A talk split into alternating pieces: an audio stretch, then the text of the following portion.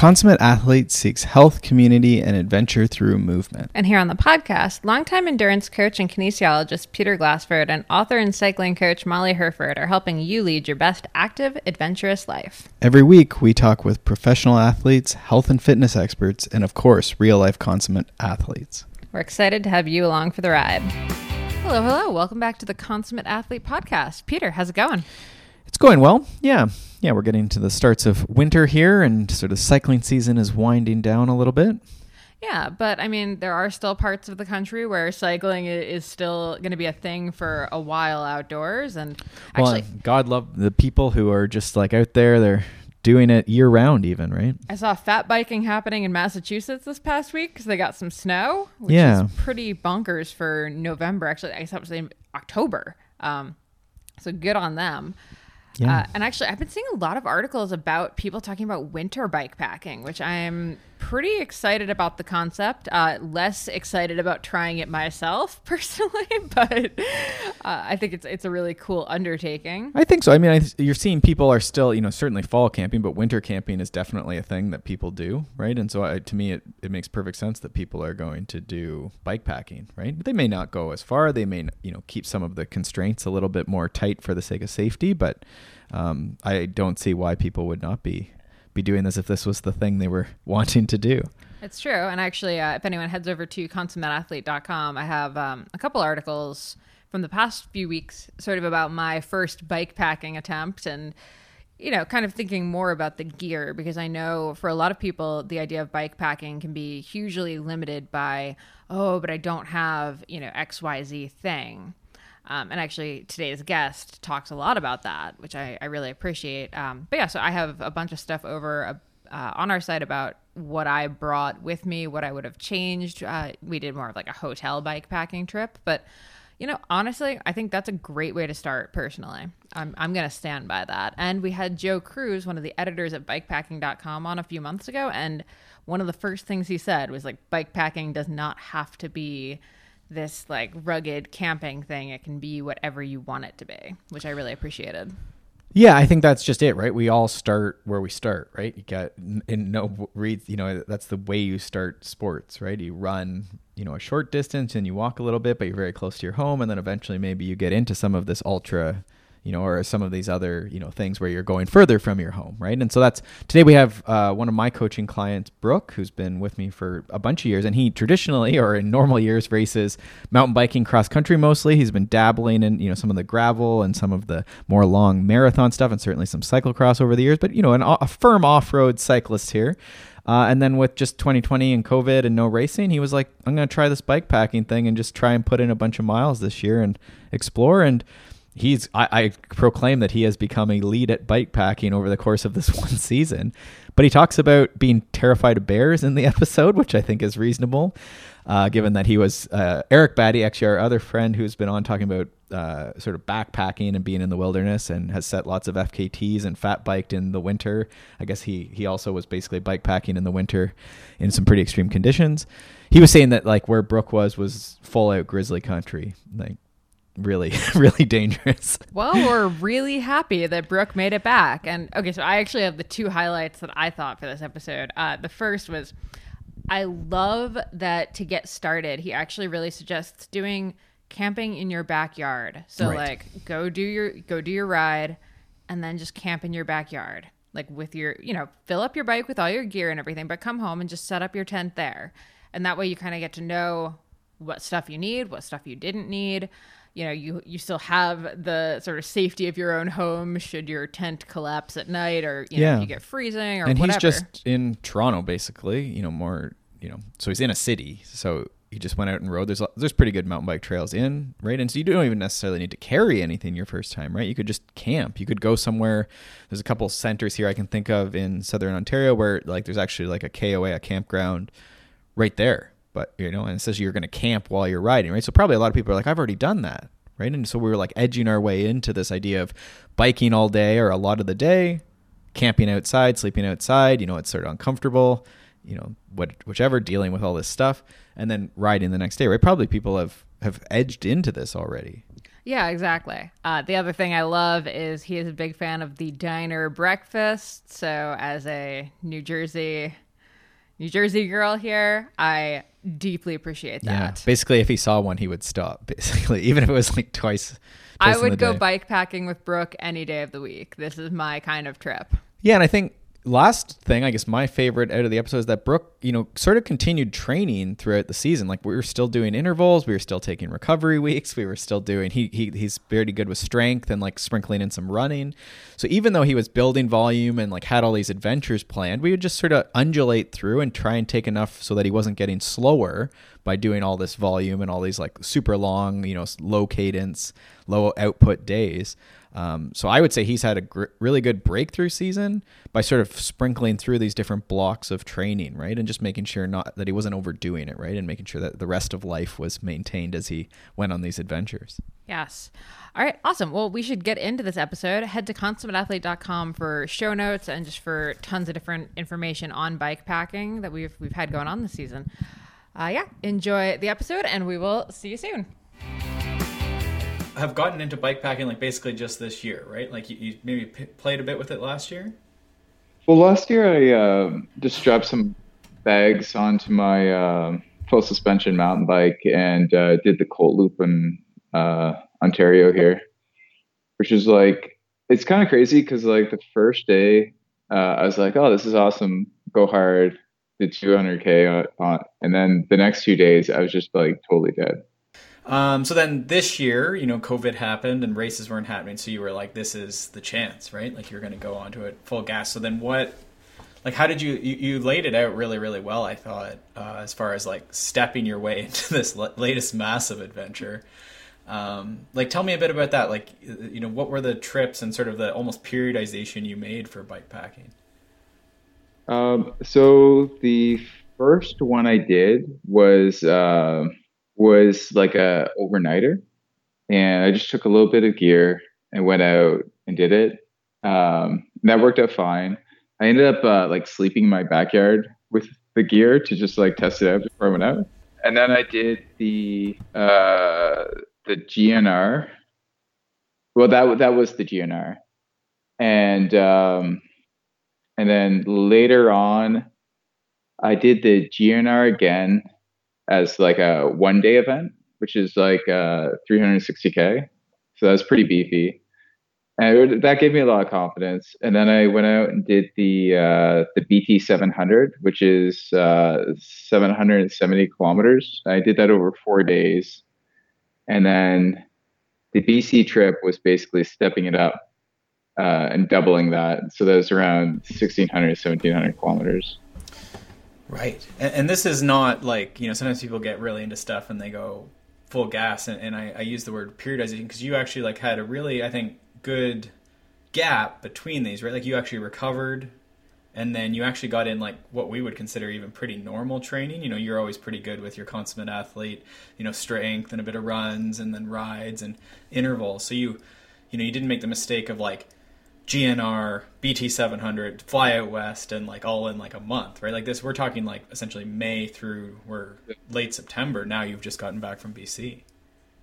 Yeah, it was a whole season of uh, bike packing and touring. It, it, yeah, it was a lot of fun. Um, I found that uh, that like I, every day I did basically about as much as I wanted to. Uh, you know, dusk to dawn, and then. Um, just rode all day until I was tired and then went to sleep. And like, so it kind of, um, you know, the pace kind of dictates uh, how far you go, but I'm not really like going for kilometer goals. I'm just going for like riding all day and uh, doing kind of like what I feel like I can do. But with those like those trips stepping up in that way, it just made the kind of like the mental part a lot easier uh, because like you kind of don't know what you can do until you start doing it. And then you know, I I could do two days, then I could do four days, and then I could do twelve days. You know, it's like just step, step, step.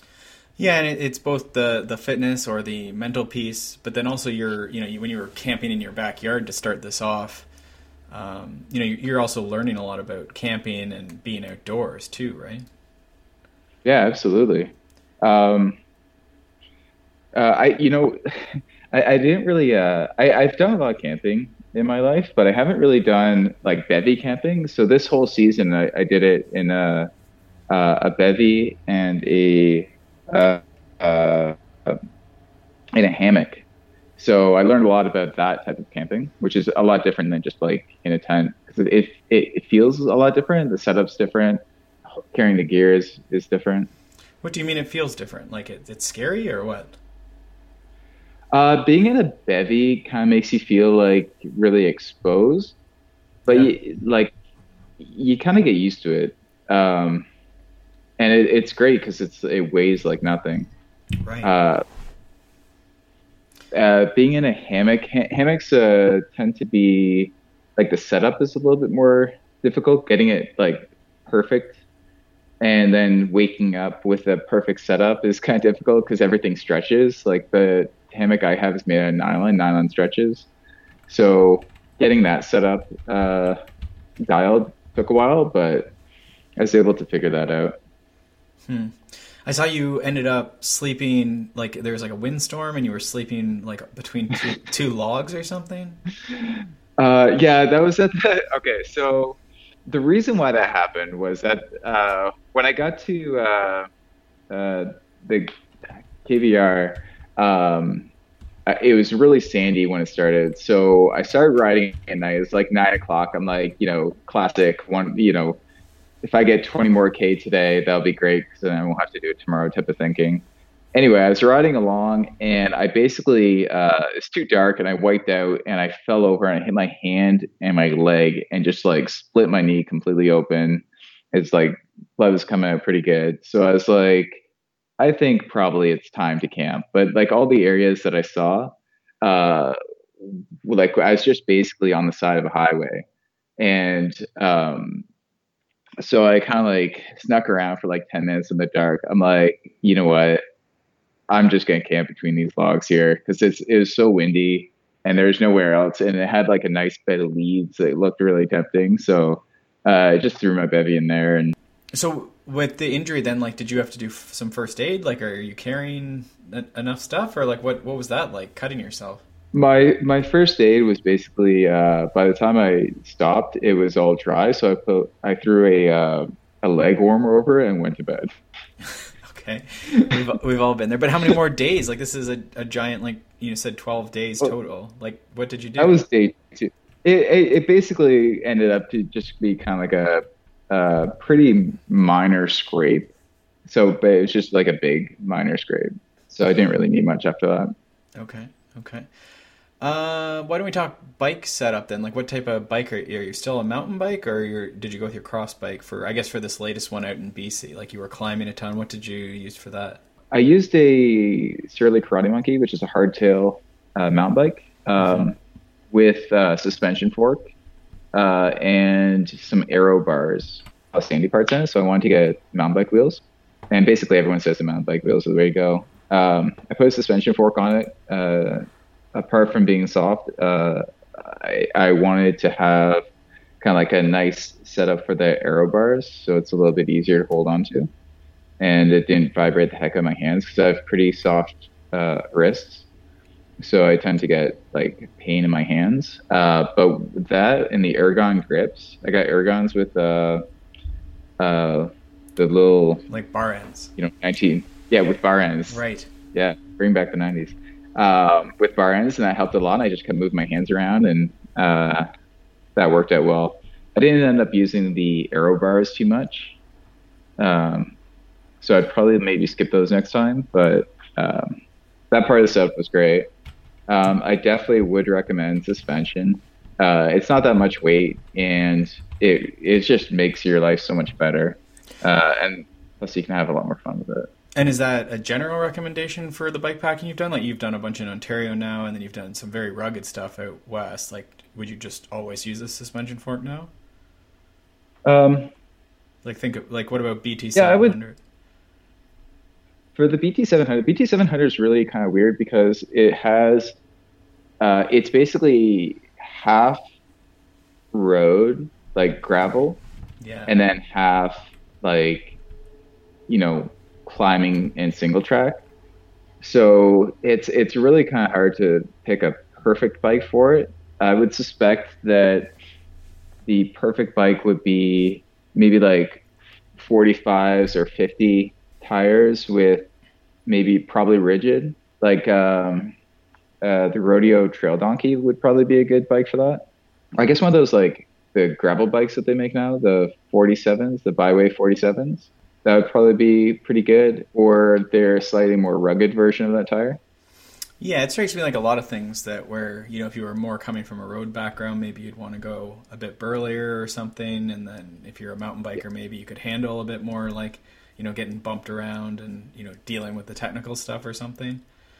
Um, yeah. Yeah. Well, it, dep- it also depends how you're going to do it. Like if you're going to do it as a tour, you could take any bike. Like you could take whatever you want and just kind of like you know walk the stuff that's too hard or whatever, mm-hmm. with whatever bike you have. Like I, I honestly believe that the the bike, like everyone kind of gets really obsessed about gear related stuff, but I, I I'm not sure if the gear really stops you from doing the adventure because like it just kind of becomes part of the adventure. Right. Like if you see these like um, uh, that rough stuff book, uh, they have all the. It's basically a, a chronic, chronicling these uh, guys that are like riding through the Alps on like you know road bikes basically you can get anywhere on any bike really if you apply enough uh, yeah if you just yeah. tough it out. But i think that's a good thought right? like yeah. i mean original tour bikes right? Like we're just road bikes with yeah. like a little bigger tires or whatever. And like you say there's always the option to hike a couple things and um, oh absolutely. enjoy the speed when you are on gravel roads and, and whatnot. Um, I wonder too, like part of I, I feel like with bike packing, there's a big navigation, and I, I don't know how you were posting Instagram stuff all over the time. Like, tell us a bit about you know the the I guess the tech for lack of a better term, but like maybe start with navigation. Like, how did you you know find the route and then and then follow the route? Um, so I found the route on bikepacking.com. Uh, it was the uh, and so I found the route on bikepacking.com, and uh, that route was also very similar to the BC Epic route. And then I basically tacked on a portion of the um, uh, Ride the Divide, that route, uh, the GNBR, and uh, nailed all that together. And then what are you doing? So you, you find the route. You maybe did you download like paper maps, or are you just strictly digital now? Like, how are you doing that? So I took uh, three GPSs, so my phone and two Garmin's. Uh, all of them had the maps on it. All of them uh, had the route. Uh, so I had a lot of backups. That was probably the best way to do it. I, I didn't use any paper maps or, or anything like that. Uh, I also every time I stopped, I'd actually talk to people about the you know the condition, the local conditions, where to go, you know where to camp, all that type of stuff, and kind of like relied on that aspect, and that that helped quite a bit. I love it. Talking to people. Imagine in this day and age, right? We're, we're right. Getting, that's cool. And you stopped a lot, you know, as far as food and how much food you carried and stuff. Like, you were you know just stopping at like diners for breakfast it seemed like like that that seemed like that was your your favorite was you know diner breakfast oh yeah. Is, is that the main strategy? You see a diner you stop? Uh yeah pretty close. Uh you know i i probably ate at least half my meals were breakfast. Um so I, I tend to eat like try to find a good breakfast at some point in the day and at least one other meal Okay, and then are you doing like as far as snacks and stuff along the day? Like, is that sort of like you see a variety store and you're just picking up, you know, candy, chocolate bar, that type of stuff, or like what what were you fueling with? I ate almost anything I could find.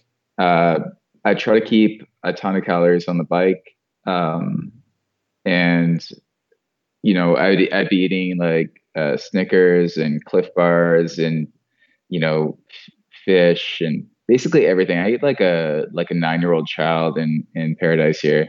Like right. I spent a fortune on snacks. It's so good though.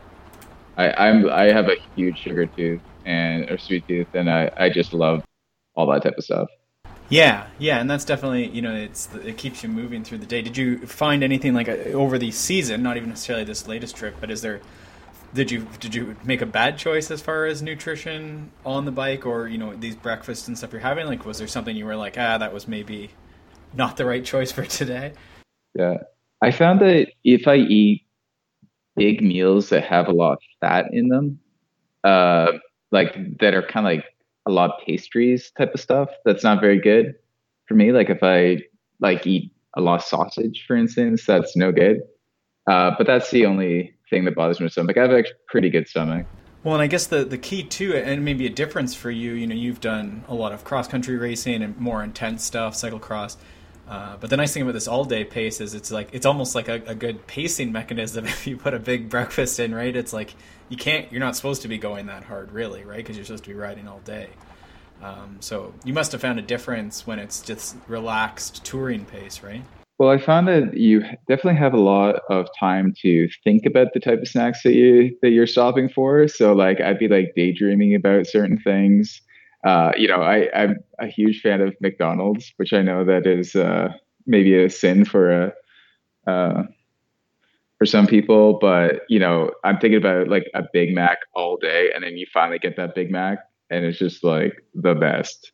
Cool. Yeah, yeah, and that's what gets through, I guess, right? And oh yeah. Um, so I had maybe two other questions. Um, I think maybe keeping up with that one in mind about talking to people, like, did you have any, you know, really unique or like really like, you know, feel good type stories about when you're talking to someone and they like help you out, or just a unique character along any of these, you know, these journeys you've gone on this year? Well, on the last trip, I had two. Uh, I was washing my uh, my clothes in a river, as as you do as a bike packer, and uh, a woman offered to uh, to buy me breakfast, which was very nice. Uh, she, I, I basically we were chatting and uh, I she kept talking about how like you know interesting it was as as riding across the province and all this stuff and how she couldn't do it. And then she was like talking to me about how she wanted to like ride to the next town but she didn't spend like minutes like getting super psyched to like ride to the next town on her bicycle and then after that she she's like oh let me let me buy you breakfast i'm like no no no it's okay it's okay it's okay and then uh, yeah, that was pretty cool. And then um, when I was in Fernie, I stopped at a gas station and uh, I was talking to this guy about the uh, you know different trails out of town and all this stuff. And uh, in that conversation, I guess he got the impression that I'd like to borrow his boat so he's like, "Hey, uh, if you want to, if you want to take my boat and like just like go down the river with it, that's fine. You know, I've only taken it three times this year, so you know, someone should take it out. So why don't you, why don't you come by my place? Well, we'll you you'll take the boat, you'll go down the river, and uh, and have a good time on this boat." I'm like. I don't know what to. I don't even know what to do with the boat. But like, like not like separate from your trip. Like you were going to go take the boat, then come back to the same spot. Like it wasn't helping you cross a river or anything. No, no, just no. It's just like just just hop on this boat and, go, and just go down the river, have some fun, uh, bring the boat back when you when so you did can. you do it? No, I didn't. I didn't. Uh, that's a funny story, though. Like, yeah, uh, maybe it was a trick, but maybe she'll never know. No, eh, that guy seemed pretty genuine. He's very excited for this boat situation that could have unfolded. And that was in Fernie, you said. Yeah, it was weird because he didn't want to go in the boat with me. He wanted me to take his boat down the river, and then that that'd be the what an experience. That'd be the adventure. Yeah. I guess I should have taken him up on that.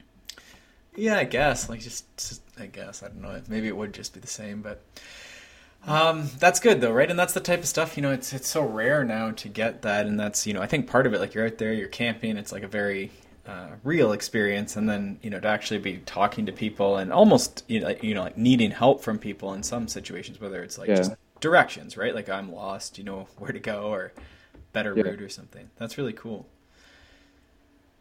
Uh, last piece then, I guess, as far as equipment and bags, like I know Molly just did a just a very like sort of like your first forays into it. They sort of rode someplace and and stayed in a uh, like bed and breakfast. Very cool. Um, yeah, yeah, and the equipment is definitely the bags, like the carrying the stuff. Like you quickly quickly realize like how heavy all your stuff is, and and you know the fact that the bags you have are not enough. Have you like you've been making some bags as well? Like what have what have you settled on as far as the actual bags on the bike? Um, so my mom taught me how to sew when I was like, I don't know, like 10 or something. And we've made uh, a bunch of stuff together over the years. So I've kind of like learned how to use a sewing machine. And uh, basically, I, I, went on bikepacking.com and found uh, kind of like an instruction on how to make a frame bag. And I ordered all the materials on the internet and cut out a template for the frame and sewed it all together and made one for my karate monkey and from one for my uh, pivot mach 4 sl so uh, now I've, I've taken both of them bike packing at this point but that was a great way to store like all the heavy stuff.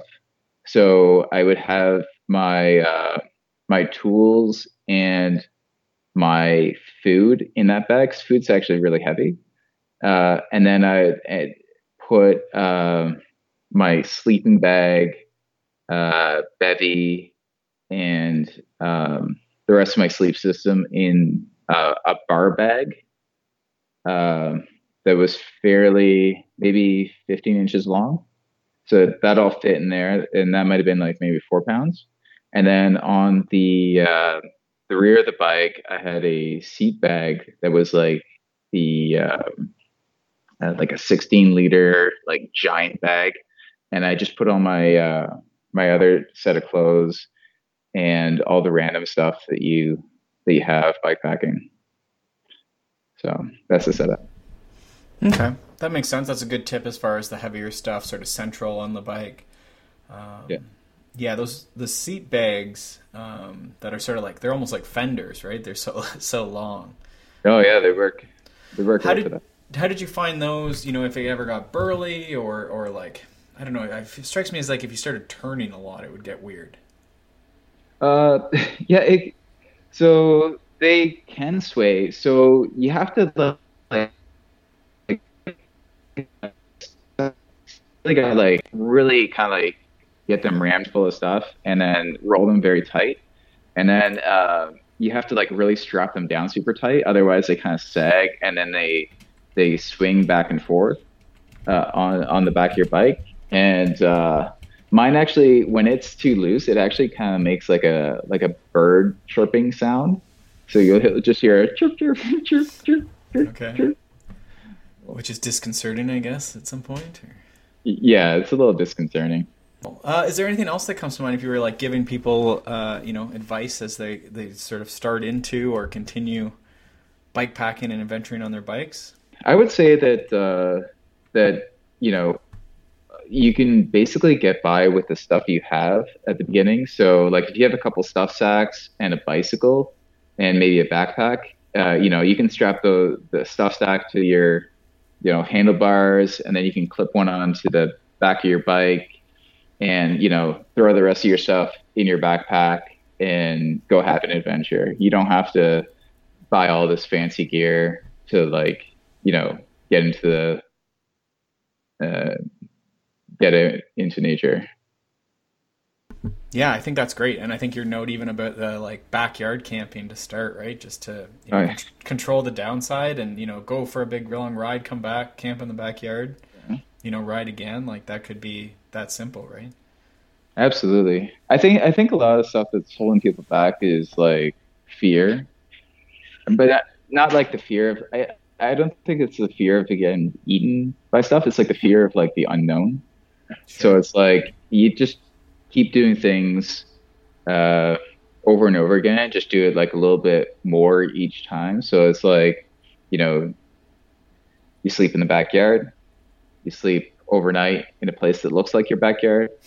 You know, you ride for a few days, you ride for three days. You just keep going like like up a step. And it's mm-hmm. like before I did the BC trip, I've seen like maybe one bear in my life. And after the BC trip, I saw one you know 15 feet away from me. Went and I literally almost you know I got within 20 feet of running into one on the trail. And before that, I was like kind of like really afraid of uh, having issues with wildlife. But then you know we're just seeing these like big powerful animals like running for their lives away from a little you know skinny cyclist. I was like, well maybe maybe the uh, the danger is a little overblown here, you know. Right. But uh, I did end up with uh, a bear bow, bear bangers, and bear spray uh, when I got into the Rockies. So yeah, probably ha- ha- having some sort of uh, respect for that is probably wise. yeah, for sure. Cool. Well, I appreciate you sharing this wealth of information and sort of also just for like training along with me and continuing, you know, to train because I do appreciate all the effort you put into your training, but it was cool to see you pivot and use that fitness and training, you know, for something you wanted to do. Um, and just, just like going to town on these backpacking things. Um, pretty soon you're going to be like a professional bike packer or something. You're going to have to this like, you know, get all the, the sponsors and stuff and, and go from there. Yeah. If anybody wants to sponsor me, uh, I, I work for bananas and other snacks.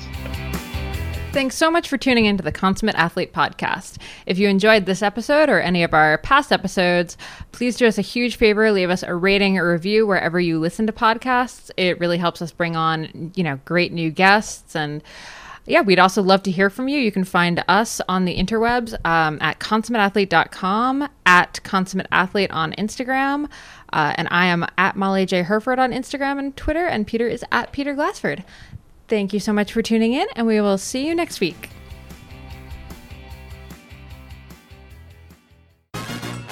The Slow Ride Podcast Three Idiots Who Are Usually Wrong. The Slow Ride Podcast, the titanium of podcasts. The Slow Ride Podcast. It's like if David Vanderpool had a podcast. The Slow Ride Podcast, the Zwift Racing of podcasts. The Slow Ride Podcast. Find the real advice. The Slow Ride Podcast. The Aero Helmet of podcasts. The Slow Ride Podcast, sport leader coming through. The Slow Ride Podcast. When's Lance gonna sue us? The Slow Ride Podcast. The experts in French cycling. The Slow Ride Podcast, official fan experience zone on Facebook. The Slow Ride Podcast. The gravel bike of podcasts. The Slow Ride Podcast, both vertically and horizontally compliant. The Slow Ride Podcast. New episodes every Tuesday.